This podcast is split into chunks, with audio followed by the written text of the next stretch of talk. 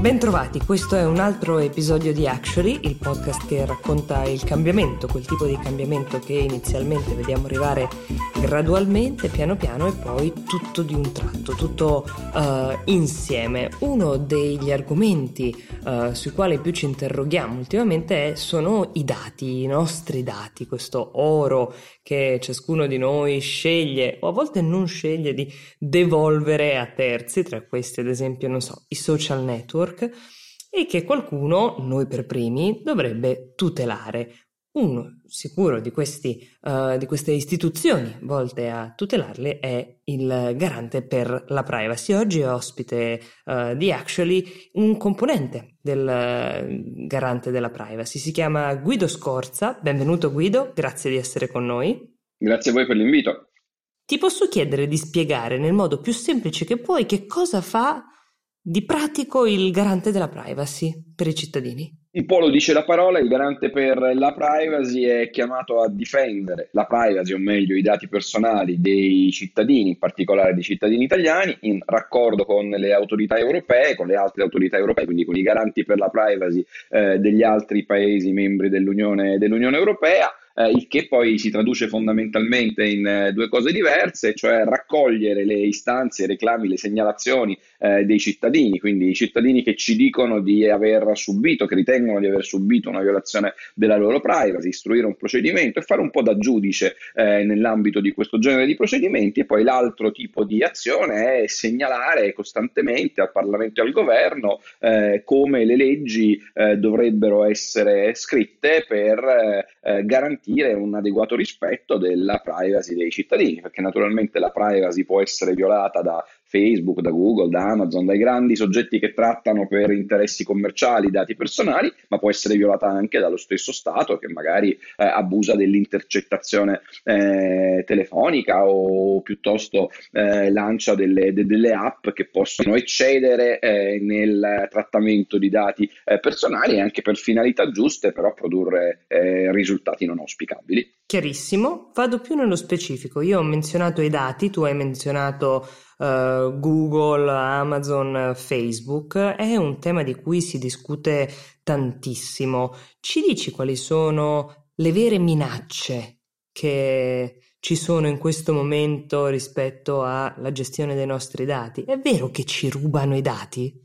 Eh, dobbiamo intenderci su che significa ce li rubano. Eh, li trattano senza che noi eh, se ne abbia sempre piena consapevolezza? Beh, questo accade con una certa, eh, con una certa frequenza. Eh, questo significa che ce li rubano? No, non sempre, eh, nel senso che molto spesso questo è semplicemente figlio del fatto che noi non leggiamo sino in fondo le informative o prestiamo dei consensi in maniera affrettata perché abbiamo voglia di iniziare a utilizzare un determinato servizio quindi il fornitore di quel servizio, che si chiami Facebook, che si chiami Apple o che si chiami in qualsiasi altro modo, ce lo dice anche che utilizzerà i nostri dati per fare certe cose, ma noi non andiamo nemmeno a leggere, diciamo di sì, perché in quel momento l'unica cosa che ci interessa per davvero è boh, iniziare a giocare, iniziare a chattare, iniziare a condividere eh, dei contenuti. Però posso dire una cosa, a me è capitato di provare a leggerli sono illeggibili, sono lunghissimi, scritti piccoli, in un legalese incomprensibile spesso.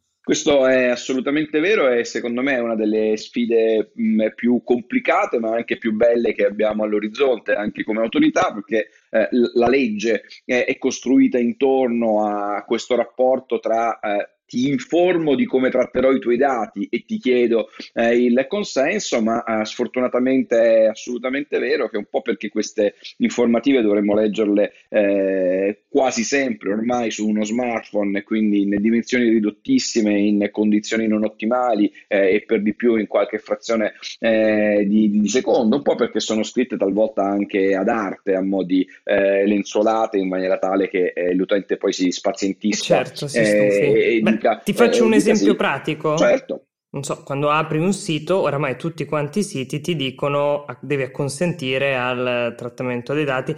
Io sfido chiunque cerchi un'informazione con la velocità che internet ci garantisce e, e ci regala in questi tempi moderni a mettersi a leggere. Io accetto tutto e vado direttamente al sito e penso che questa cosa la facciano la gran parte degli utenti. In quel momento io sto dando un consenso che, mm, diciamo, mi tornerà indietro Molto spesso è così, se pensiamo banalmente ai cosiddetti cookie, quindi a, a, a quel pop-up eh, che, che, ci appare sullo schermo dei siti internet, dei giornali, dei servizi, eh, un, un, po' ovunque, che ci dice che eh, se andiamo avanti, eh, che è quello che normalmente facciamo, eh, esatto. facciamo, tutti, se tocchiamo una qualsiasi, se clicchiamo su una qualsiasi parte dello schermo, se scrolliamo, eh, se scrolliamo la pagina, in realtà inizierà un'attività di profilazione meglio descritta nella informativa lunga, in quella che si chiama informativa estesa, che è dietro quella pagina, ma lì non ci arriva nessuno di noi. E quindi, siccome il bugiardino del web. Il bugiardino del web, beh, ecco, succede esattamente, eh, dici molto bene, perché succede esattamente quello che accade con,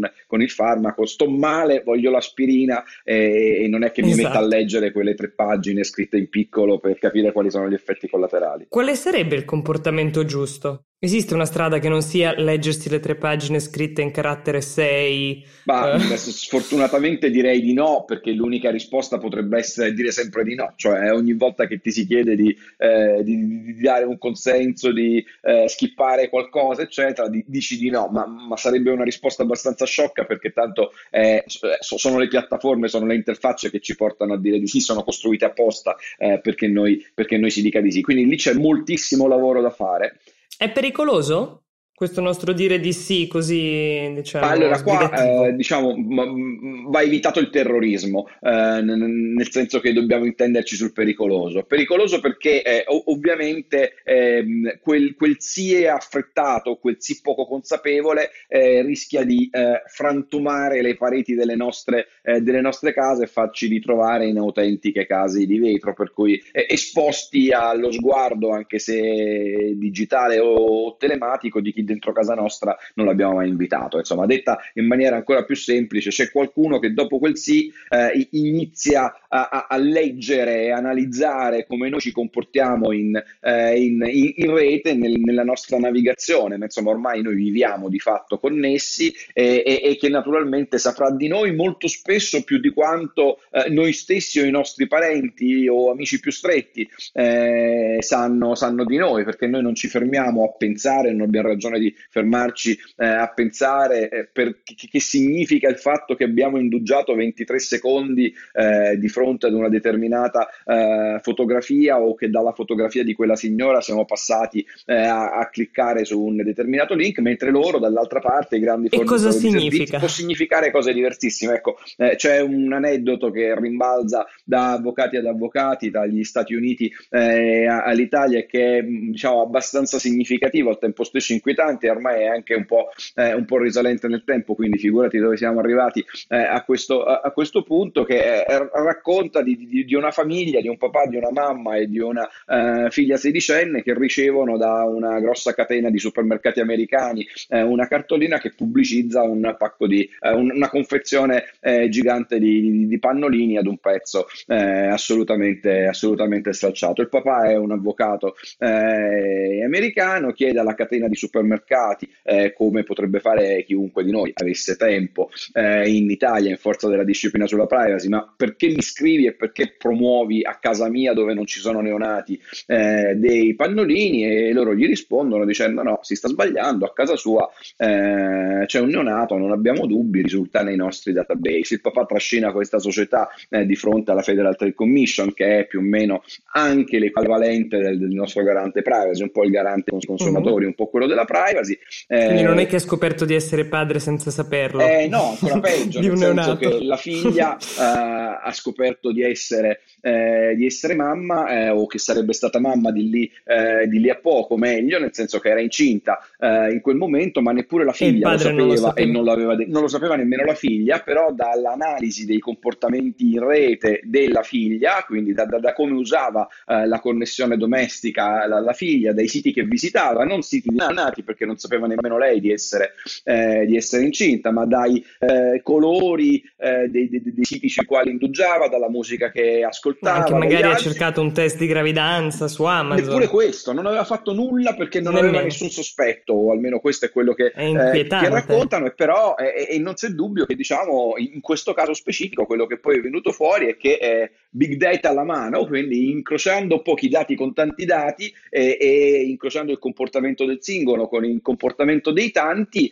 eh, in realtà le, le, le, le, donne incinta hanno dei comportamenti che niente hanno a che vedere direttamente con la gravidanza, ma che sono un po' dei marcatori eh, della loro, eh, della, loro, della loro condizione, che quindi indugiano di più sui siti con lo sfondo rosa o con lo sfondo eh, azzurro, ma non lo sanno nemmeno loro perché lo fanno, ma questa società lo sapeva. E questo è il contesto eh, davanti al quale siamo e quindi quel sia affrettato. Lo, lo trovo francamente molto preoccupante, Guido. Eh, sì, è la ragione per la quale in realtà dovremmo, ecco, un po' tutti, perché eh, non, mh, faccio molta fatica a, a, identificare eh, de, de, delle vittime dei, dei, carnefici, è veramente una questione culturale, essenzialmente, essenzialmente culturale. Eh, dovremmo trovare il tempo per fermarci a riflettere un eh, istante di più eh, sull'ecosistema nel quale eh, viviamo, senza spaventarci, ecco, perché tutti questi grandi servizi online eh, ci hanno dato anche moltissimo. Io non credo che il nostro paese sarebbe uscito dal lockdown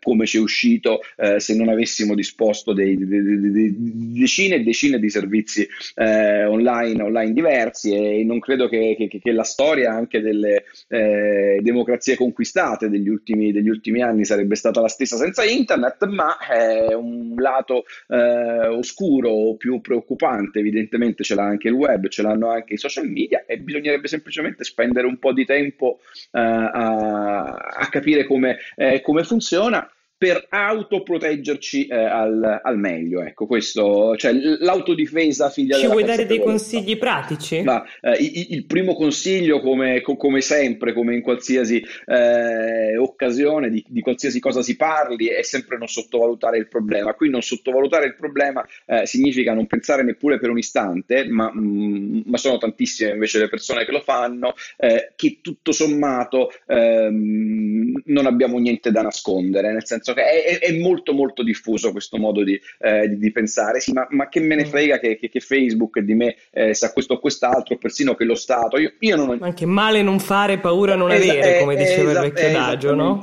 Non va bene. Quello, no? E anche nei confronti dello Stato, dice, beh, ma mi intercettino pure, non ho niente da nascondere, però mh, mm, non è così, nel senso che ciascuno di noi eh, ha una vita ha diritto. Eh, sì, ha diritto e ce l'ha di fatto, nel senso che eh, se, se, se, solo ci, ci, fermiamo un istante a pensare, abbiamo delle cose che ci piace fare eh, mentre nessuno ci guarda o nessuno ci ascolta o nessuno, o nessuno ci sente o che ci troviamo a fare. Certo. E, e, quindi diciamo, ecco, questo è il punto di partenza. I segreti eh, con intensità diversi, ma li abbiamo tutti e quei segreti o quella sfera intima eh, evidentemente merita eh, tutela e noi siamo i primi a doverci preoccupare di quella, di quella tutela. Il secondo suggerimento momento eh, beh, riguarda un po' il, il, nostro modo di agire nella dimensione, eh, nella, dimensione, nella dimensione digitale, nel senso che in, realtà ci sono pochi istanti eh, che, eh, che, che, valgono, eh, che, valgono, moltissimo. Sono normalmente quelli eh, nei quali iniziamo a utilizzare un nuovo servizio, accediamo per la prima volta ad una piattaforma.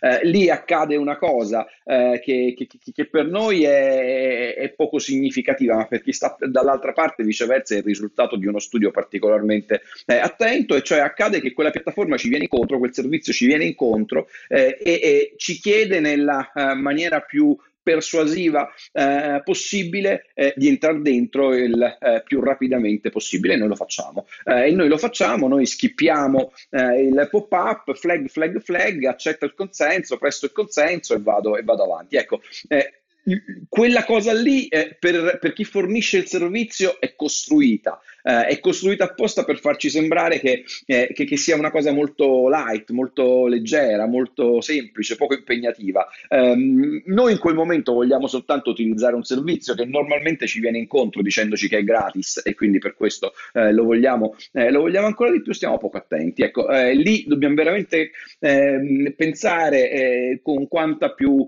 forza di volontà eh, abbiamo in corpo, per quanto so perfettamente di dire qualcosa di, eh, di difficile poi, eh, poi, da fare, è che in realtà in quell'istante ci giochiamo buona parte della nostra identità personale per, eh, il, tempo che, per, il, tempo che, per il tempo che verrà. Che ecco, passeremo che, su quella piattaforma.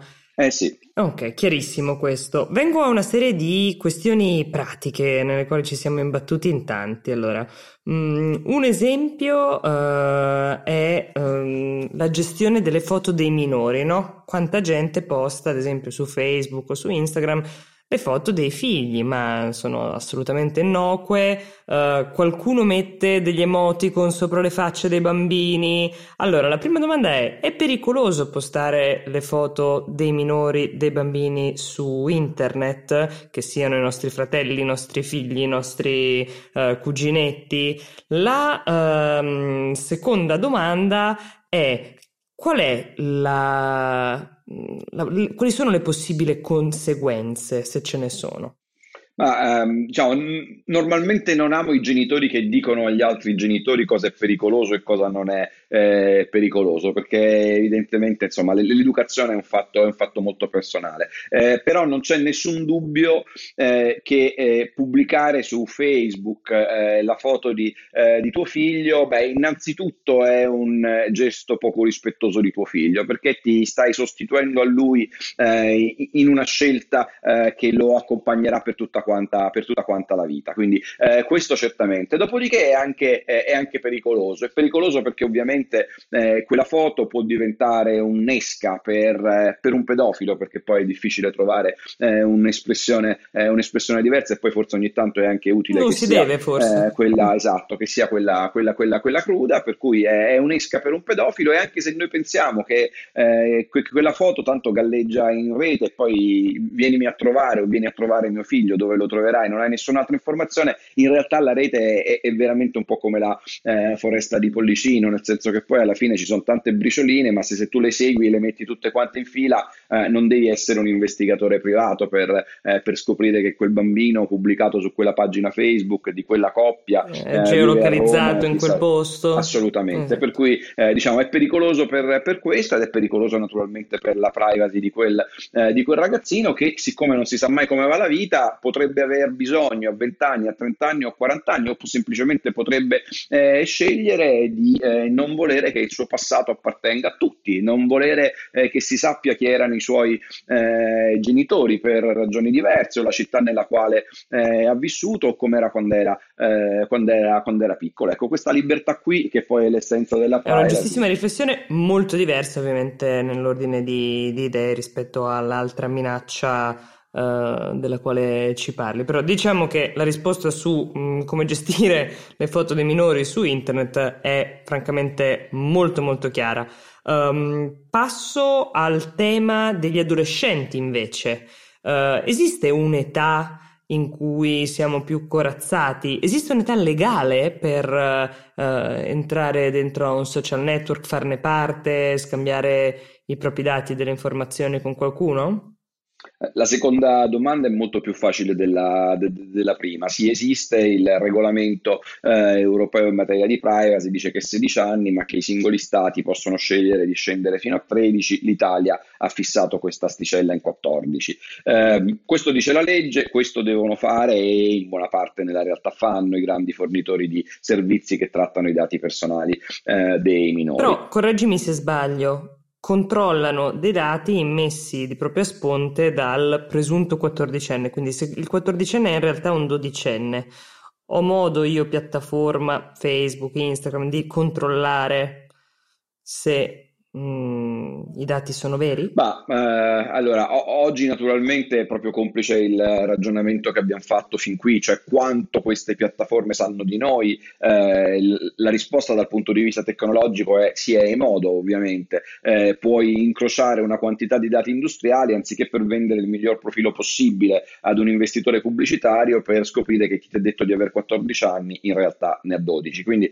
la risposta tecnologicamente è sì. Eh, la domanda che poi onestamente istante dopo bisogna, eh, bisogna farsi è, è, se questo sia opportuno, cioè se è opportuno eh, autorizzare o addirittura imporre al gestore di una piattaforma, non lo so, di eh, chat piuttosto che di condivisione di video, esatto, di fare una selezione all'ingresso sulla base di così tante informazioni, perché di fatto diremmo a Facebook, eh, guarda che siccome voglio essere sicuro che quando qualcuno ti si presenta dicendo che ha 14 anni, ha davvero 14 anni, tu schedalo, eh, tu identificalo come farebbe la polizia. E ecco, non è facilissimo sciogliere questo, questo nodo, esatto.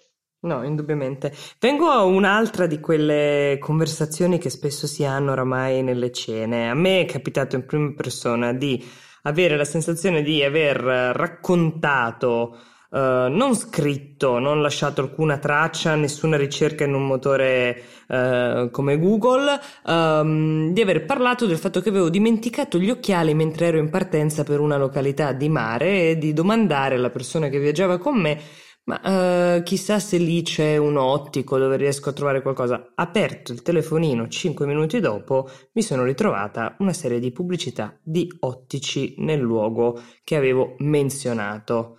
Ci ascoltano?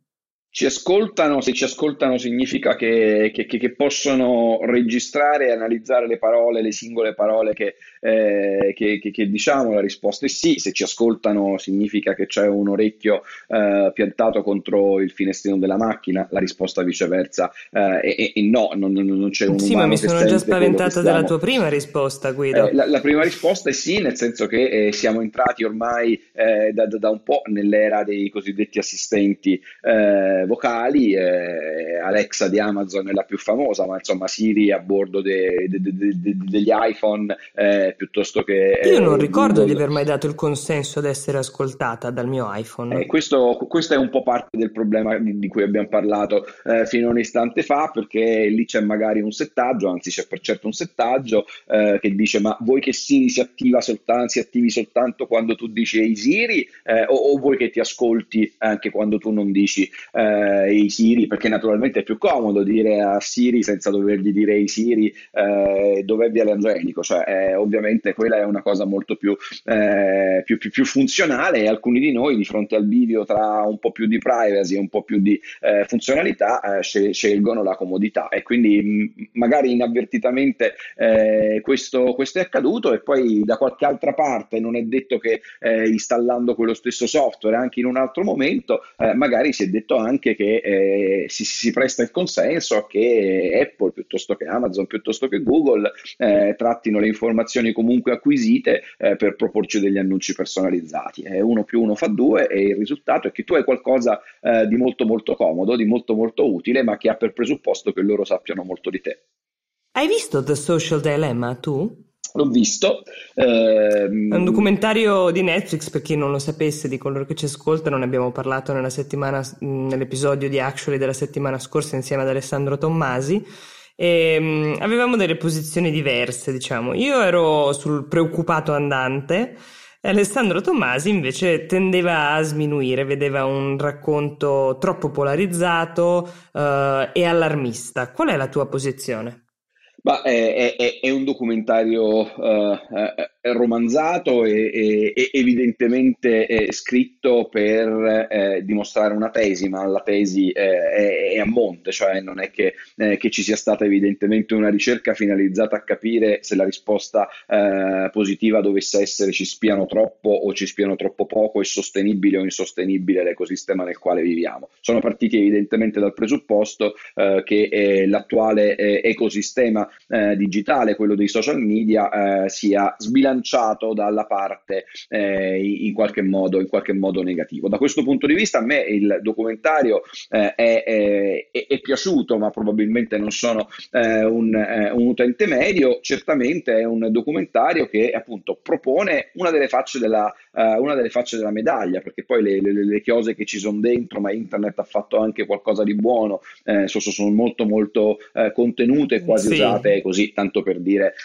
ma il, il problema è e, e, quindi quella è una delle facce della, della, medaglia. Bene naturalmente che si sappia, io credo che siccome sta avendo un uh, discreto successo di, eh, di, pubblico, anzi per essere un documentario probabilmente un grande successo di, eh, un grande successo di pubblico, sì, ma sì. probabilmente svilupperà eh, così la curiosità e anche lo spirito critico mh, negli italiani, negli europei, nei che cittadini del male. mondo e quello male non fa mai. Ecco, l'importante è che non ci si fermi lì perché eh, lì eh, hai visto soltanto eh, un pezzettino di come, di come gira internet, il lato oscuro eh, che loro hanno reso eh, più immediatamente, immediatamente percepibile. Non, non, c'è niente di falso là dentro, però ecco, c'è anche tanto altro volendo ammettere ovviamente che c'è il racconto solo di una parte di quello che internet è, e sicuramente la parte più oscura, coglie di sorpresa, diciamo, questa riflessione sul fatto che si chieda alle stesse piattaforme, a Facebook, a Google, di regolarsi e trovare una quadra per eh, non rendere le persone dipendenti, per eh, non